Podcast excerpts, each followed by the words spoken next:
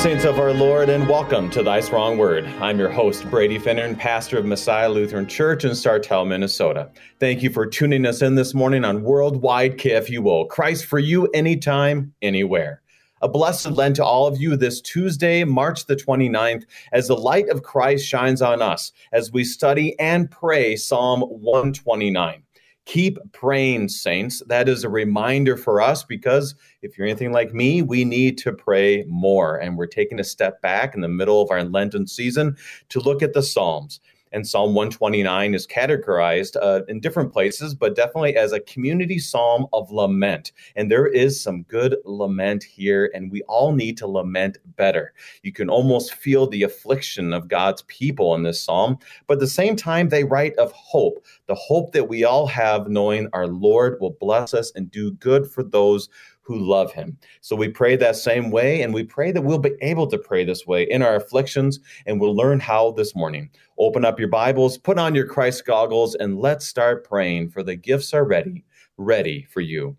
Thank you to our friends at Lutheran Heritage Foundation for your support of Thy Strong Word. Visit lhfmissions.org for more information. lhfmissions.org.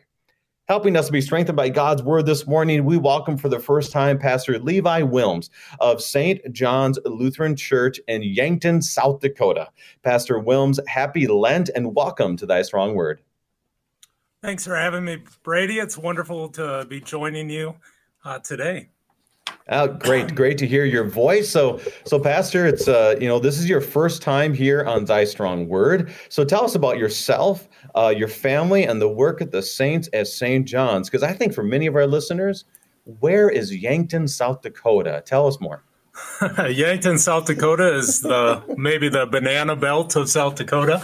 Um, it's uh, we're on the southeast corner uh, along the Missouri River. Uh, it's actually for all of South Dakota, we're the second highest uh, area of tourism in South Dakota. You know, right behind the Black Hills, but uh, quite it. a ways behind the Black Hills. But uh, it is a beautiful area uh, along the lake, uh, Lewis and Clark Lake, and uh, Missouri River, and pretty. I don't know what I would say pretty normal weather. Uh, not uh, we could use some rain, I guess. But with that, and St. John's Lutheran Church is a, a wonderful congregation. Uh, we have team ministry here, uh, two pastors and a DCE, and um, and a lot of good people. Uh, so it's a joy to do ministry and share Christ here in uh, Yankton, South Dakota. Tell us about your family. my family, my wife Jessica, and I uh, met at Iowa State, and uh, we got married uh, right before my vicarage year in Des Moines, and went for my final year down in St. Louis as well. And now we have five children, so ranging uh, from 14 down to uh, five years old. Well, what a joy for that. And I'll just share this story as I went to a funeral of one of our uh, members' uh, father. And and I show up in Yankton, South Dakota, not knowing, and Pastor Wilms and I graduated the same time. I walk in and there he is. And I was like, Whoa, I know you and you know me. So it's one of those things, a reminder for you, our listeners, is that God brings us to people that we we care for dearly and have been an impact on us. And that was a joy to one see him at that funeral and to hear the gifts of christ that day but also um, to join together around god's word this morning. So as we do this oh a reminder to our listeners if you have any questions concerning psalm 129 uh, give us a call um, 314-821-0850 pastor wilms is ready and ready and willing to answer any questions or send us an email kfuo at kfuo.org Pastor, how we've been doing this for the Psalms is that we begin in by praying the Psalm. Often uh, we can get lost studying it so much that we don't actually pray it, which is what people have been doing for generations in the church. So let us begin praying Psalm 129, and we will end with the Gloria Patri. We pray. Greatly have they afflicted me from my youth, let Israel now say. Greatly have they afflicted me from my youth, yet they have not prevailed against me. The plowers plowed upon my back. They made long their furrows. The Lord is righteous. He has cut the cords of the wicked. May all who hate Zion be put to shame and turn backward. Let them be like the grass on the housetops, which withers before it grows up. With which the reaper does not fill his hand, nor the binder of sheaves his arms. Nor do those who pass by say, The blessing of the Lord be upon you. We bless you in the name of the Lord. Glory be to the Father, and to the Son, and to the Holy Spirit, as it was in the beginning, is now, and will be forever. Amen. Amen. Now, Pastor, as we look at Psalm 129, um, I kind of this is it's a psalm that you know we we look at Psalm 130, Psalm 121 maybe, and Psalm 129 is not as well known. Actually, in our Lutheran service book, our hymnal, it's not even in the beginning in the Psalms. And so it's very unknown in, in, many ways, but yet I think it has so much richness here. How do you want to begin our study and prayer of this psalm? Well, going along with what you said, I, I was kind of uh, upset with you when I got this.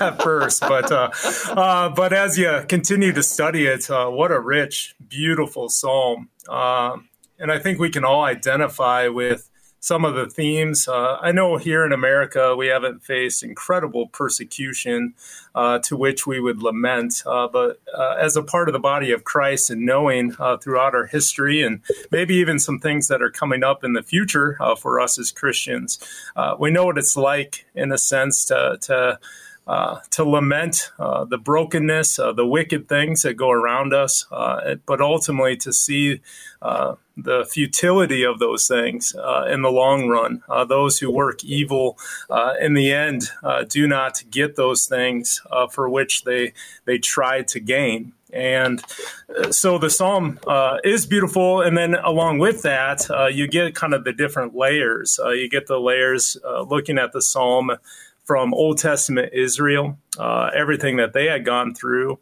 uh, up until also the fact when you start to see, wow, Christ really lays over top of this uh, psalm quite incredibly. Uh, and mm. so you can see the life of Christ in it. Uh, and then because of that, uh, you can really start to see in our lives with Christ uh, how the New Testament church and us in particular, how we face suffering.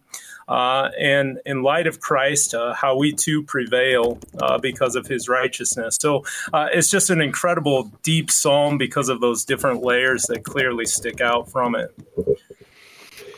And so we've talked about this a number of times, but I think it's always worthy for us to go back. Is it says "Song of Ascents"? Tell us about that. Yeah, Song of Ascents uh, are the Psalms 120 to 134. And again, uh, Psalm 120 and 129 are the only ones that aren't in our Lutheran service book. And part of that is because I think in here we have that imprecatory nature or that calling out uh, uh against the enemies, uh, which is maybe something that we uh, don't immediately connect with. But the Psalm of Ascents are those Psalms that oftentimes we think of the people as they head towards Jerusalem and they head for the festivals. Uh, they be the songs that they they sing, which within this one you can really start to see why, as uh, especially using that imagery of the the plowers plowed. Uh, you imagine as they walk up to to Jerusalem, uh, there are farm fields uh, to the left and to the right, and as they sing this song, uh, they really are starting to look at that as they plowed the few fields. Um, kind of that that affliction that happens to the ground uh, which in the end produces uh, a, a, good crop, uh, but also in the way the the suffering or the scarring of the people of Israel, the, the suffering that they go through, uh, that also in the end, as we see through the end of the psalm, uh, that God uses that to produce a, a, different type of crop as well. And so uh, it's kind of a psalm that you can really start to see uh, the people identifying with in the Old Testament, but then it's also kind of interesting when you start to think this was a psalm Jesus would have sung uh, over all the years in which he uh, headed to Jerusalem um, uh, to be able to sing this song, and in so many ways, uh, the affliction uh, that that is coming upon his back. Um, that that in many respects you start to see. Wow, this is pointing towards uh, the afflictions and the beating and the scourging uh, and the suffering that Jesus uh, receives at the hand of of those who do evil as well. And so, um, this working ultimately towards uh, the blessings that that God would do through the, the work of Christ's death and resurrection. So this Psalm of Ascents um, is this worship life uh, that works through both the life of the Old Testament Israel, but also the life of Jesus as they go to worship God. And that's uh, this right away is you bring up so so well as we talk about on this study to put on your Christ goggles. And if we lose that dynamic of of Jesus here and the suffering that we see in Christ, we can easily just start internalizing and looking at everything, and it almost inevitably just leads you to despair um, until you realize how much your Lord has been afflicted as well. Because this is not, I mean, this psalm is not like I had a bad day or I had a hangnail type of afflictions or that I had a bad crop one year. This is a this is a lifelong affliction that you can feel when you actually pray this psalm. And for some, you can definitely um, you can relate with that as you care for certain families. It, it just feels like they have all these afflictions that happen to them. So, Pastor, before we get to that, I want to read mm-hmm. the first verse because I think that relates to, and I want to ask you a pastoral question. Um, pastoral question to that I think relates to verse one. So I'm ready to get going. Pastor, you ready? Absolutely. All right, here we go. Verse 1 of Psalm 129. We'll be reading from the English Standard Version, verse 1. Greatly have they afflicted me from my youth? Let Israel now say. Now, there's a few key words in here, and the first one I think is just greatly. What does that tell us about Israel and their well, their life? Well, when you kind of combine greatly with youth as well, and uh, the first layer of this is uh, the kind of our Old Testament Israel. Now, does this go way back uh, to uh, from the fall in the garden? I mean, maybe you yeah. could even say yeah. Cain and Abel. Uh, Abel, the first death we see in the Bible is a martyr's death, um, and so uh, is it from there, or maybe you think more of Israel, uh, maybe their their youth in the beginning uh, during the enslavement down in Egypt? Um, it's hard to maybe know exactly, but you think uh, you look through the Old Testament uh, history of Israel, and you could probably say one of the most defining aspects of it, other than God's continued redemption, uh, would be just affliction after affliction after affliction.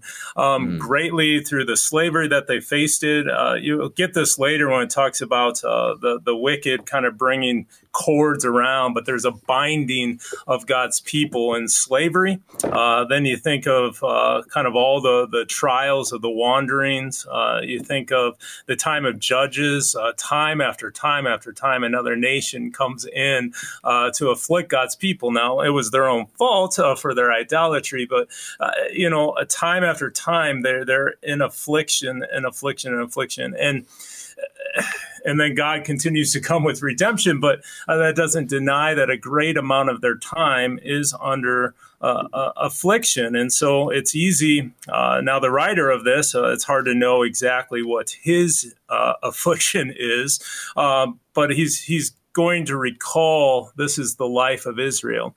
Now, it's interesting in commentaries because uh, you know, I tried to lay out here at the beginning kind of the three layers Old Testament Israel, and then mm-hmm. Christ, and then uh, finally New Testament church. But oftentimes, uh, you'll find a, I've had a few commentaries that were sort of like all it ever talked about was Old Testament Israel. Hmm. Uh, hmm. and, and, from a standpoint, almost too, that uh, we see this being the history of the Jewish people beyond Christ, uh, all the way up to like the Holocaust, etc. But uh, without seeing, in a sense, Christ uh, in here, the, the psalm ends up not having a whole lot of hope, uh, but we do see that the, the people of God uh, throughout its history have faced uh, in, incredible affliction. Uh, there's no way to sort of say, like you said, this is a hangnail.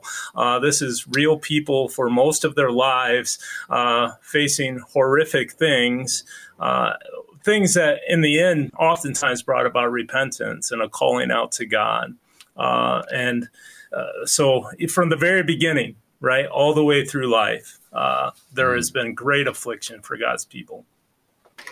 and it like you said it is a lifelong reality and and this is um i, I found this interesting because there are times as pastors uh, for example last week was the first time that i was able to visit someone in the hospital in two years and that was quite a humbling experience i visited like, kind of quickly for surgeries and so forth but but mm-hmm. to visit people in the hospital without any like major testing or I mean it was, it was I mean I had to wear a mask, but it was not I didn't go through a ton of things and I was able to go in and it wasn't like get out of here quickly kind of thing. I was able to visit.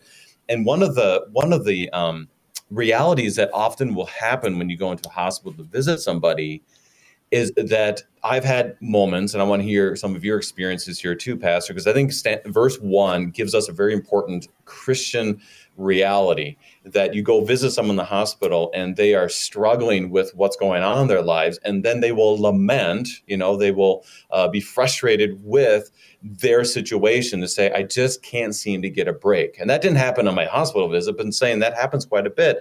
And too often we quickly try to move them from that and say, no, no, no, no, no, God has mm-hmm. blessed you. Look at this, look at this. Oh, no, no, no, this, da, da, da, da. And as opposed to allowing them to lament in a faithful way. And he thought, because I think that's what they're doing here. Greatly have they afflicted me from my youth, let Israel now say. And and it, it allows that. God allows that. And and we in essence should allow that as well. Any thoughts on the the gift, I would say the gift of lament for the Christian? Well, I think part of the the suffering and the lament that is there, and not to try to jump to the end of the psalm, but we see that God is always using those things to produce um, things in us, and uh, I, I find that temptation all the time as a pastor of, uh, well, it's going to be okay, you know, or we'll get through this, or you know, in a, a few days you're going to be feeling better, and uh, and sometimes that's a little bit of what they want to hear, but uh, on the other side, um, this this is very normal. Uh, this is this is it's kind of a surprise. it hasn't come sooner. Really, you know, it's mm-hmm. kind of uh, behind that, and um, it's good to to kind of settle into. Um, you know, this is this is a trial uh, that that comes to all of us. Uh, one challenge, a little bit in this psalm, I guess, is that there's kind of the the trials that are as a natural consequence of in a, being in a sinful world, uh, which is a lot of mm-hmm. times what we face in the in the hospital. Uh, and then you also have the layer here where we're talking maybe more about persecution, uh, as well as being a, a part of God's uh, people as well. Um, and and that being said, I think there's probably a lot more uh, lamenting to come, possibly uh, in our area uh, as persecution maybe starts to increase over time. Uh, but uh, in all those things, I think our tendency is always just to, I can handle this. We can get through this. Um, and you know, it, the answer isn't to look to ourselves. the answer right. is to look to the one who is righteous uh, amongst us, um, the one who brings deliverance. And probably the best thing, the I don't know, I say a lot of stuff in the hospital, but the the the only thing really that probably a lot of times uh, brings real comfort is that time when we we bow our heads and we and we pray. You know, we pray uh, for God's deliverance uh, from these things. I do remember this quote, and I think our listeners have heard this from me before. Is Dr. John Kleinig had a had from Australia um, had a video where he was talking about just you know care of souls and and the mm-hmm. work of, of of a pastor, but also as a Christian. And and he spoke about this beloved pastor that his parents enjoyed and and this I think this goes with this. They they love this pastor, and so Dr. Kleinig, and he was a younger man at the time, asked, "So what do you like about him? Was he a good preacher? No, he wasn't a very good preacher. Was he was he was he a good social person? No, he wasn't that social. Um, was he a good Bible study leader? Nah, it kind of dragged on." And he's like, "What is going on? What are they talking about?" And I said, "Well, why did you why did you love, love this pastor so this beloved pastor?" And he said, "Oh, because he was a man of prayer, that he would listen." Mm-hmm and he would let us speak and he would pray the word of God to us. And I think that's exactly what you are saying here is that they are lamenting, and we don't know what that word means. A couple weeks ago, we had Pastor uh, Pastor Potchmit from Concordia, Missouri, on, and we had a great discussion on lament. And here we come right back to it: is to be lament. Is no one really knows that word in our culture, neither do we even know how to do it because we don't know the word. And here, it verse one. If we just stop at verse one, yeah, there's no hope but we don't stop in verse one, and it brings us back to that hope. But it does show us that verse one often needs to happen in our lives because it says, "Let Israel now say." He's not he's not taking away grief, not saying there is no grief. No, you shouldn't feel bad. No, there's so many blessings. Ignore this. No, he says, get it out there. Let it mm-hmm. let it mm-hmm. out there because that is true that this has happens in this side of eternity. So, Pastor, anything else in verse one? Uh, I think we can move on to two. okay, very good. Because it does, I mean, like I said, it doesn't end in verse one. Just think about that. It ends verse one, amen, and a sermon. You're like, oh my gosh, what's going on? verse two and three puts God back into the picture. I would say verse two and three is when we start praying. Verse two and three. Greatly have they afflicted me from my youth, yet they have not prevailed against me. The plowers plowed upon my back they made long their furrows.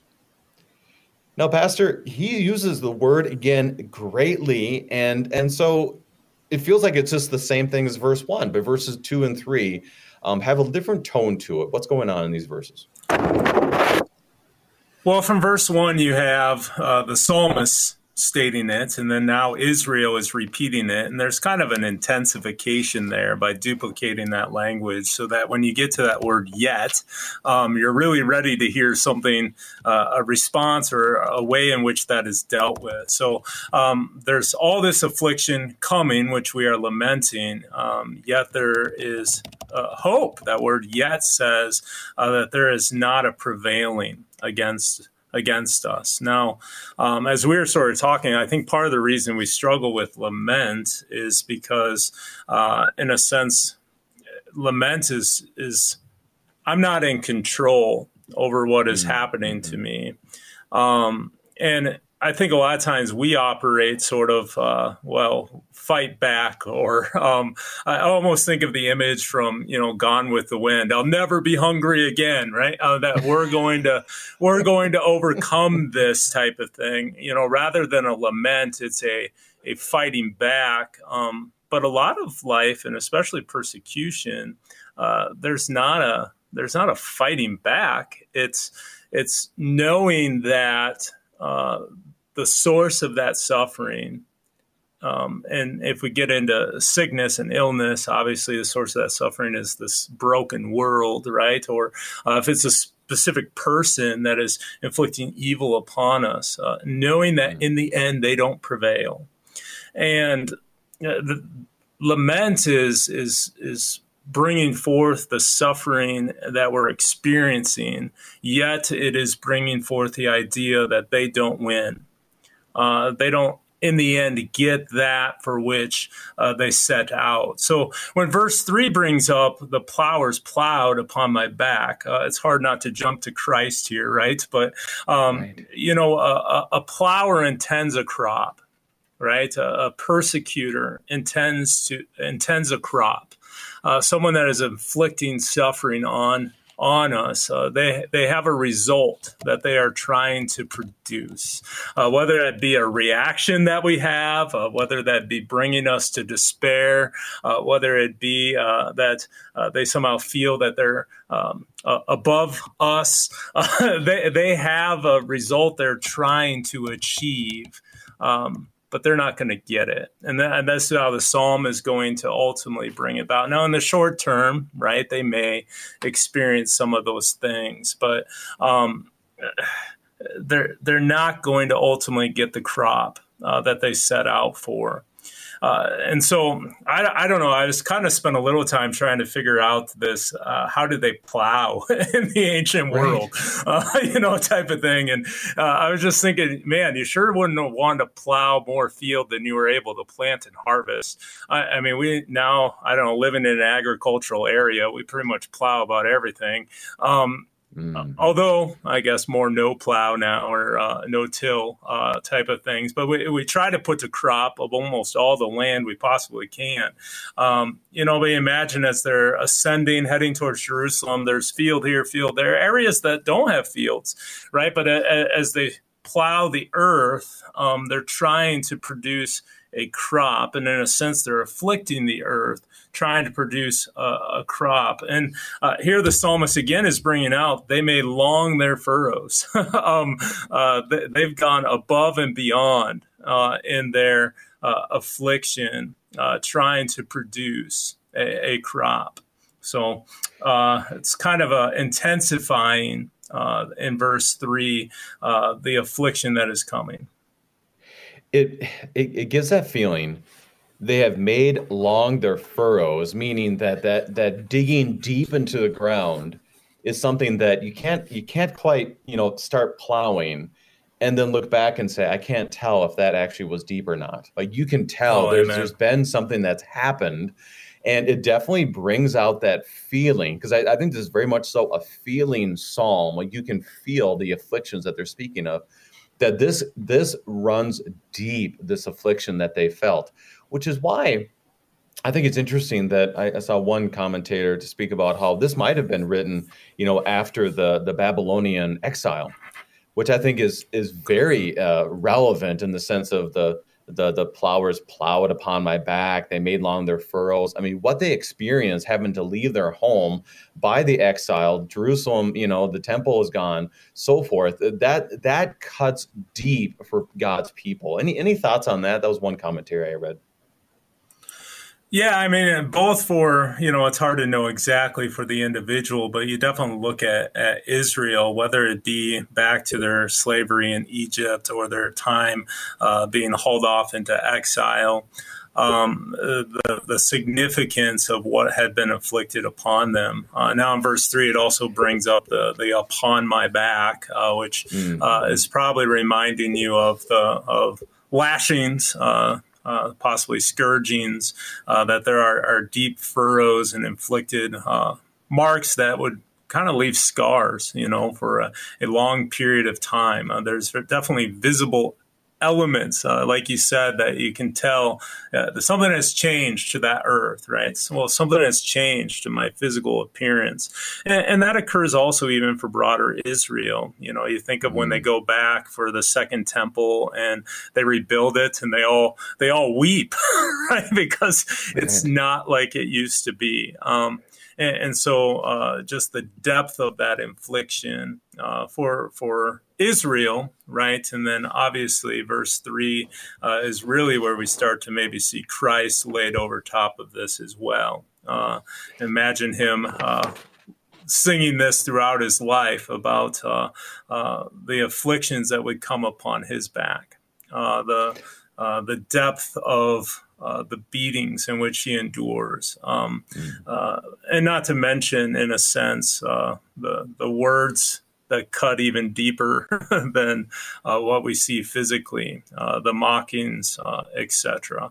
So there's just an incredible depth here in in to understand that we're greatly afflicted. a visual image of it. And that's something I want to, as it says, by his wounds, and this is where the hope comes, we are healed. And so we'll talk more about that on the other side of our break. We are studying and praying Psalm 129 with Pastor Levi Wilms, and we'll be right back.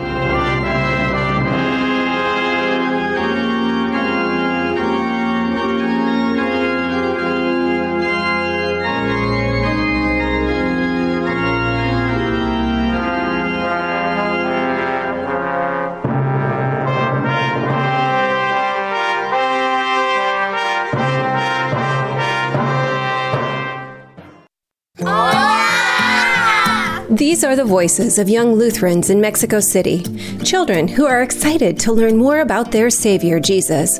But they need our help because good Lutheran books for kids in the Spanish language are in short supply in Mexico. To learn how you can help tell Spanish speaking kids everywhere about Jesus in a language they can understand, go to the Lutheran Heritage Foundation website at lhfmissions.org forward slash Juan 316.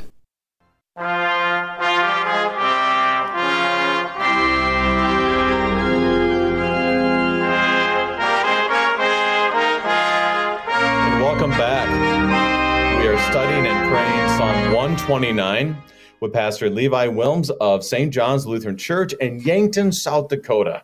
And, Pastor, right before our time, we talked about how the afflictions cut very deep for God's people. And that also happens in our lives. And so, Pastor, any reflections on there is a distinction here of what they're going through would be real persecution but there is afflictions that cut very deep for people in our world today. And why is this psalm? I'm just going to start this way now. Why is this psalm, especially the first three verses, important for us um, to use in our lives today?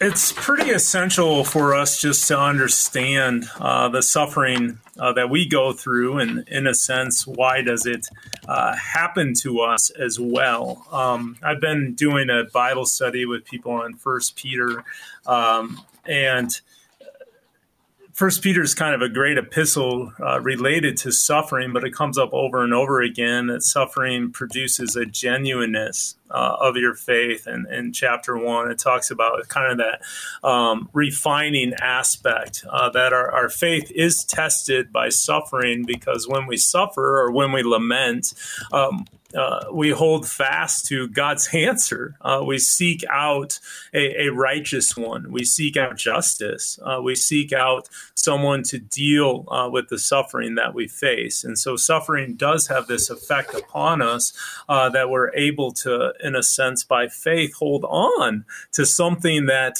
deals uh, with our suffering, something that endures, something that produces a crop that is greater than the, the crop crop that our afflictors are going after, whether that be uh, our own sinful flesh, uh, whether that be the devil or the world around us, um, so that there is this an endurance and uh, and also this connection with Christ, who also suffered. Um, and so Peter brings up over and over again, what's the answer uh, to our affliction? Well, uh, Christ also suffered, and if He's our head, uh, then then the body will suffer as well. but ultimately, all those those things in connection with Christ uh, remind us that Christ has had victory, uh, that Christ has had victory over over suffering uh, for us. And that brings us to, I think, the next few verses uh, that really the, the, the, psalmist writes us for the community. And in that community, he is able to uh, continually point us back to the Lord because that's the goal, right? I mean, that's that's the goal yeah. of, like Pastor said, that that when we go and visit someone and and they're lamenting that the, the powerful point is when you bow your head and you pray to the lord and this would be an example of a prayer possibly we do use psalm 130 be another example of that uh, mm-hmm. that you do use when someone's going through afflictions that you allow them to be able to not only you know speak their words but then that the lord's words fill them as well so let's read verses 4 and 5 as it kind of makes a little bit of a turn. I mean, it's no longer, hey, I'm going through these afflictions. It actually kind of has a request for those who are causing these afflictions. Verse 4 The Lord Yahweh is righteous, he has cut the cords of the wicked. And may all who hate Zion be put to shame and turned backward. Now, the psalmist is going to expand more on this. Um, but verse 4, it brings us, you know, verse 2, it says, they've not prevailed. You know this the the cuts are very deep and then it gets back to the lord. And what does it tell us about the lord in verse 4 well, one of the things, uh, especially if we first look in the Old Testament context, uh, the Lord over and over again uh, works his justice. Uh, he comes and does what is right. And uh, he cuts the cord. Now, maybe in some senses, it's a slight metaphor shift from the, uh, the plowing of the back. But if you think in the plowing imagery where an animal by cords is pulling that plow, right? or the afflictions, especially maybe in a slavery context of God's people being bound um, by these enemies, by these sufferings. Uh, again, again, throughout history, we see God comes along and he deals with it. Uh, he cuts the cords uh, of the, the wicked actions, whether that be uh, he destroyed Pharaoh and his army uh, in the Red Sea, um, whether that be victory over the, the, the, different nations that have afflicted Israel, whether that be uh, through Cyrus, right, allowing the people to come back uh, to, to Israel. Uh, through all those things, again, God cuts the cords. He comes and he deals definitively with the affliction of God's people. Now, uh, oftentimes uh, many generations uh, have to just live within that affliction. But over and over again in the long history, we see God is righteous. Uh, he comes and he deals with uh, the afflictions that they face. Uh, and then when you kind of connect that also with Christ, uh, we see again uh, throughout his life, you know, very back in verse one, we talked about from my youth, right? From the very beginning uh, through Herod wanting to kill Jesus and then fleeing down to Egypt and Jesus repeating repeating, in some senses, the history uh, of Israel. Um, uh, you don't maybe see it as a boy when he goes up uh, to the temple, although it's kind of interesting in reflecting that uh, some of the religious leaders we have later in the Gospels uh, were probably there when Jesus was a young boy in the temple. And um, as they're amazed at his teachings, maybe already there's some seeds of, of uh, jealousy uh, that might be there. But we see that uh, they too try to bind Jesus. Um, the devil is uh, afflicting, he is plowing deep. Uh, the religious leaders of the time are, are trying to bind and destroy Jesus to preserve the, their wicked intents and what they hope to produce. And in the end, in the resurrection of Christ, the cords are cut uh, that sin, death, and the devil have been defeated, uh, that God is going to produce a different crop out of even Christ's suffering. And so we see this turn here, right, in the hope we have in a God who is righteous, who defeats the enemies, uh, and that the plans of the wicked uh, do not prevail. Uh, and so then there's that call out in verse 5, right? Um, uh, may all those who hate Zion, may all those who hate the Lord, all those who hate Jesus. Um, may they ultimately be put to shame. Uh, for our glory is in the work of God who is righteous. Our glory is in our baptism in Christ Jesus. Uh, uh, they hate Zion. We love Zion, right? We love our Lord Jesus Christ, and uh, He will put to shame. May He put to shame and turn them back. Uh, for what they intended and produce that which he desires uh, for us. And one of the one of the, it brings me back to some words because in our um, you know we're citing the book of Matthew here on on KFUO and, and we're mm-hmm. going through the Psalms. Take a take a little break before we get to Easter, but at the same time we're we're studying Matthew in our own church, and it brings back to mind the words where he says, you know, love your enemies. Um, and and I hear these words, and it kind of is interesting because this is a prayer, you know, uh, love your enemies and pray for them and here it's almost it's like that. Although the it says, "Lord, they're they're yours to take care of," is kind of the prayer. How would you? because we can read this in a number of different ways. Where how dare you pray that kind of prayer? And our ears is kind of a little bit like, "Whoa, this is the this is the imprecatory nature of Scripture that's hard to always understand." Um, but how would we look at that faithfully? Because he's literally saying, Lord, take care of them. And that's just a prayer that we don't quite teach our Sunday school kids um, when they go through Sunday school. How would you teach that faithfully? Well, I think you have to put your Christ goggles on. Um, uh, you know, I don't think in the New Testament we pray imprecatory uh, psalms quite the same way. Uh, and so we kind of hold two things at the same time. Uh, one is the desire of justice. Uh, so specifically, know, people might be thinking of like Putin right now, right, um, or, or, something like that. We we desire him. Uh, maybe even to be destroyed, right? Uh, to put an end to the violence that is that is occurring, uh, bring him to his end. Or you think of Pharaoh, right? You know, his heart was hardened, right? Um, uh, that that ultimately, in the end, he would not be allowed to do uh, the damage that he is doing. But then, on the same time, right, uh, we desire that all people would come to repentance. Uh, in Jesus Christ. And we think of Apostle Paul and what he was doing uh, to the New Testament church, and then what a profound way in which uh, he is he is brought to faith, he's brought to repentance, and then the the church has to deal with this. You know, well, the justice has been dealt with. Um, by Jesus on the cross. And so now all we have with Apostle Paul is this rejoicing that he has been converted, that he is now the one who is persecuting the church, now is advancing the gospel uh, of Jesus Christ. And so when you lay Christ over the imprecatory psalm, right, we sort of recognize the reality that um, the, the justice we call for does fall on Christ on the cross.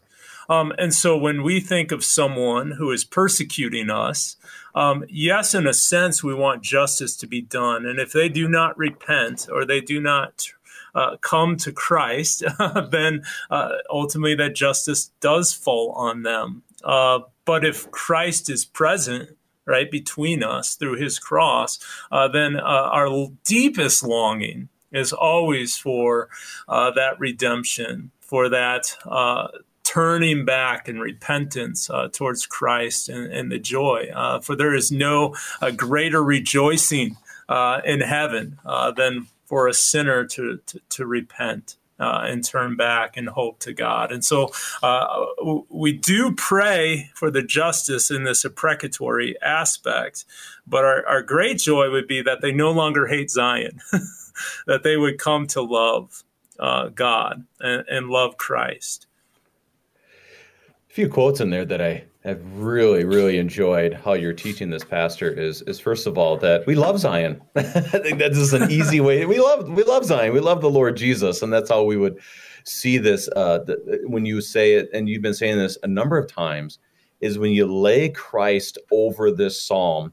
I'm not going to go with that. I like that better than the Christ goggles, but boy, that really gives a great visual for us. I'm going to have to add that as we continue to study the Psalms because we literally, it's like a Christ blanket or something. I'm not sure how to say it, but it, you're laying Christ over this Psalm so that when we pray and do an imprecatory psalm, it's it's out of, of knowing that our Lord is gracious and, and loving, that that we pray for our enemies because it is the Lord who can bring them back. It is the Lord who can bring repentance. And he brings that same repentance to us. And so just that that that visual language that you've been giving us is very very helpful for us to see this in a wonderful way. One we love the lord okay? That's a good start. Um, that the lord is righteousness. He give us the righteous. He gives us our righteousness. And that we lay this over knowing that the lord is gracious to all people and there's always that hope. So i have one more thought. But i want to want to hear if you have anything else in verses four and five? Uh, go ahead all right. So so one of the this brings me back a little bit because on Sunday we uh, we were we were studying oaths, right? And and oaths are something that Jesus speaks about, and we're not going to get too much into that. And from we already went through that in Matthew chapter five. But one of this psalm reminds me is it's a call to prayer, not only for our own prayers, but for other people and and we started to talk a little bit about oaths and confirmation. Our church has confirmation on palm sunday. And it just it led us to a lot of lament over those confirmants who are not in church if you will or not at any church. And it leads you to that lament. And one of the situations we did was instead of us you know we've been lamenting let's be honest the the lutheran church missouri synod has been lamenting confirmants probably since the moment we started having confirmants and and what we tend not to do is pray. And so we made out the whole list of the confirmands I've had since I've been here, and we just prayed for them. Um, and that was a real powerful thing. And one of my members said, kind of exactly what you just said to us is, you know what? The Lord is going to work, and and the, God is going to bring some of these people back. And we might not be able to see it, but we give thanks that the Lord does that. And I think that's the part. I'm not about to call it confirmands the enemies or something. I'm not saying that. Um, but I'm saying the opportunity that when we pray, we give those things over to the Lord and we praise God that He does change hearts, that He does all of those things. And that really brings us back to the Lord is righteousness, righteous as we lay Christ over the psalm. Pastor, any reflections as we live out our lives as Christians in the church?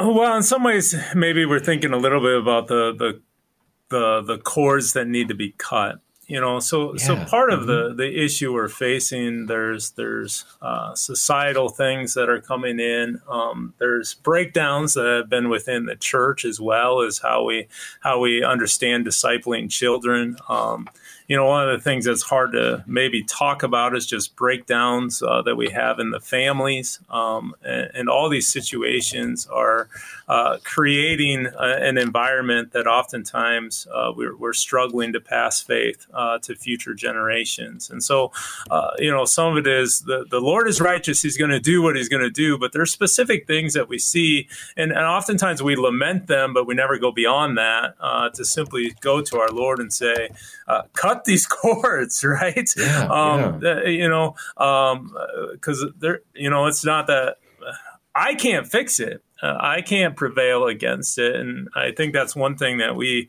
start to recognize fairly early on as pastors is just, you know, we maybe start out thinking uh, we can do a lot. And you start to learn, man, I can't really do anything uh, other than uh, seek the Lord, uh, proclaim His word, uh, and say, God, please cut the cord, right? Cut the cords of the wicked, turn these things back, um, and and bring people to repentance. Uh, and so uh, these these things are in God's hands, and uh, our job is to be faithful, uh, to go to Him and, and and plead with Him, and and to respond uh, when when He directs us. It is a, just a reminder for me, this psalm, that on uh, built on the rock of Christ, the church shall stand. And too often we tend to act as if built on me, the church will stand, or built on yeah. the board of directors, our church will stand, or you know, on our board of elders, or our LWML, or whatever the situation might be.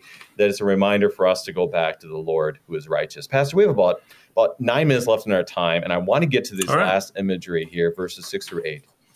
Sure. Let them be like the grass on the housetops, which withers before it grows up, with which the reaper does not fill his hand, nor the binder of sheaves his arms. Nor do those who pass by say, The blessing of the Lord be upon you. We bless you in the name of the Lord. Like I said, Pastor, we have about eight minutes left, and it kind of brings up some interesting imagery that I have not seen a whole lot. So tell me about this. Did you find anything on the grass on the housetops? And the i mean I, I, don't see that very often. Any thoughts on that?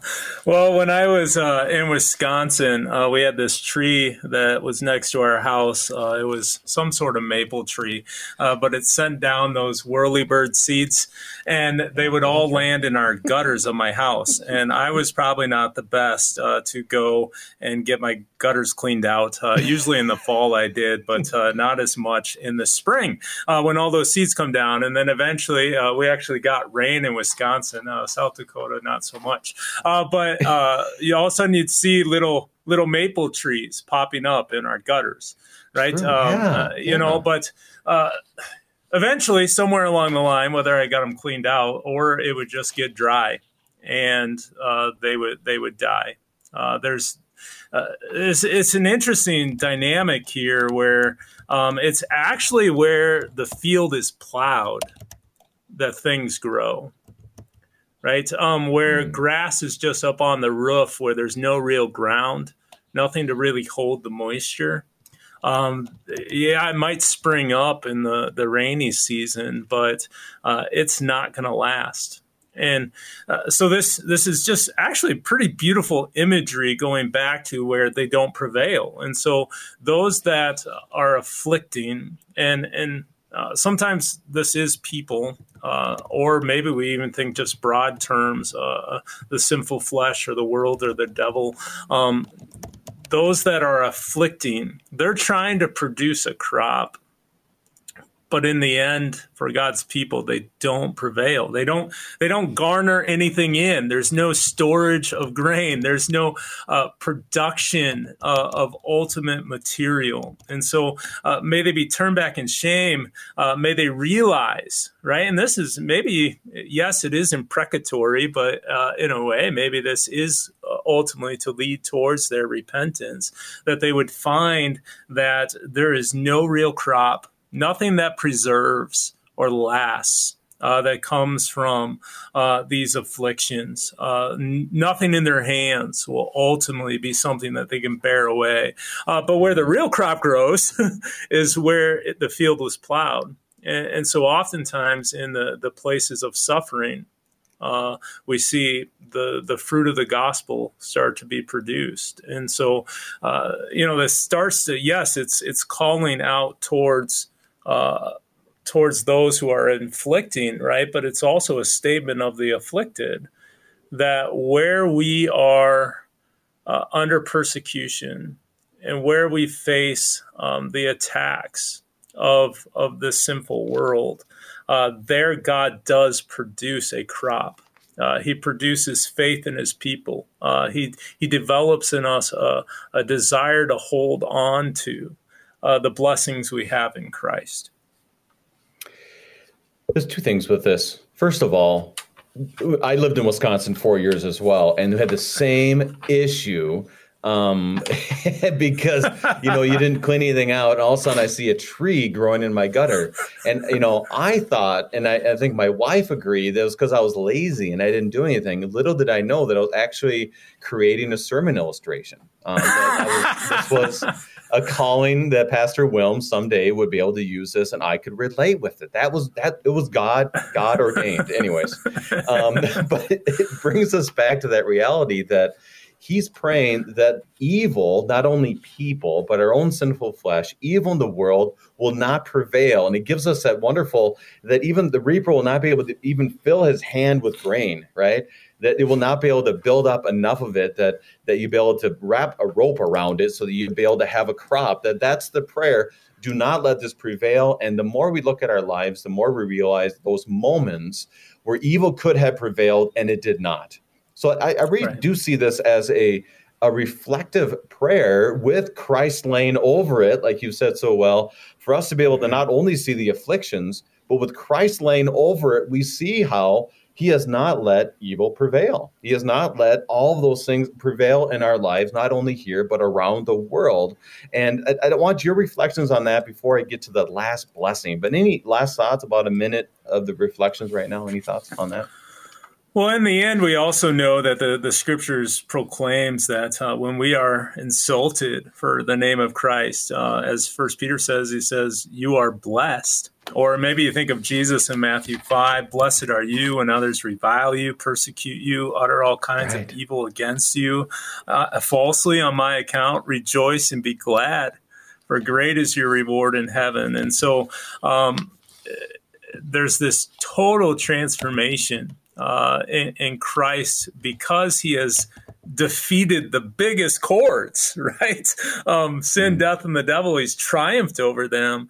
Uh, because of that, uh, we are blessed. Um, and there it brings up kind of that in verse 8 that that we see it in Ruth where it talks about, uh, you know, Boaz says to the workers, the Lord be with you. And they say back, the Lord bless you. This is a common interaction yeah. in the fields of Israel. Um, but it's also a common interaction for us in the church, right? Uh, we say to one another, the Lord bless you, uh, the Lord be with you, and also with you.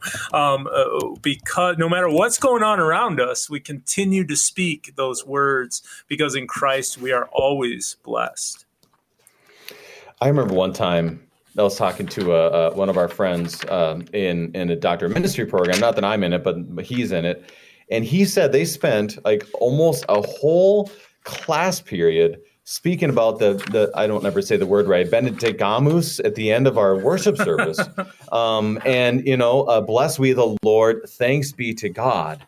And and he's like it was a whole pastoral care section and what they were doing. And i was like what? How could you last that long? And and what you're saying is exactly that these ending words the blessing of the lord be with you. We bless in the name of the lord knowing that that is where our hope is from. So pastor uh, we have about a minute and a half left in our time. When would you suggest or when is a good time for our listeners for pastors for us to proclaim and to pray Psalm 129?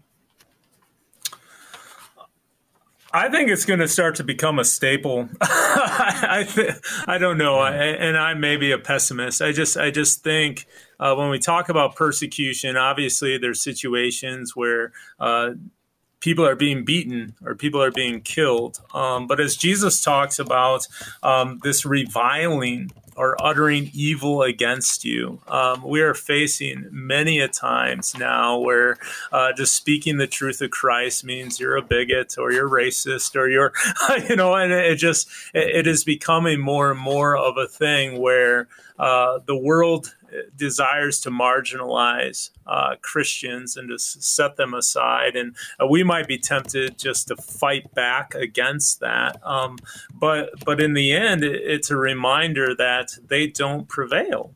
And uh, we will face as Christians over and over again people that don't love the Lord uh, they they don't love the Lord, and they will try to, in some way, produce a crop in you by making you react, right, or making you respond, or um, afflicting you in some way so that you lash out, and then they can try to use that against you. And uh, we put our hope in the Lord, who is righteous.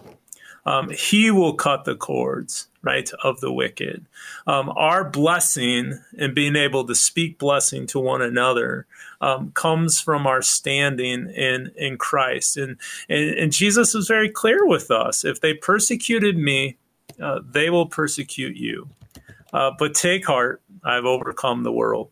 And, and, so Psalm 129, I think, is a psalm uh, that would be a great one just to, to, to run to uh, in the midst of, uh, yes, lamenting maybe just tough things in our lives, but especially uh, when we lament uh, that uh, there is opposition. There are those who hate the Lord um, and because of that, maybe hate us. And we don't want to be hated, right? But but Christ prevails, uh, and so I, I think it has a lot of place for us. Pastor Levi Wilms of St. John's Lutheran Church in Yankton, South Dakota, giving us God's strong word from Psalm 129. Pastor Wilms, thank you again for bringing us his gifts. Thank you for having me. I'm your host, Brady Finnern, pastor of Messiah Lutheran Church in Sartell, Minnesota. Thank you for joining us, and the Lord keep you safe in the palm of his hand.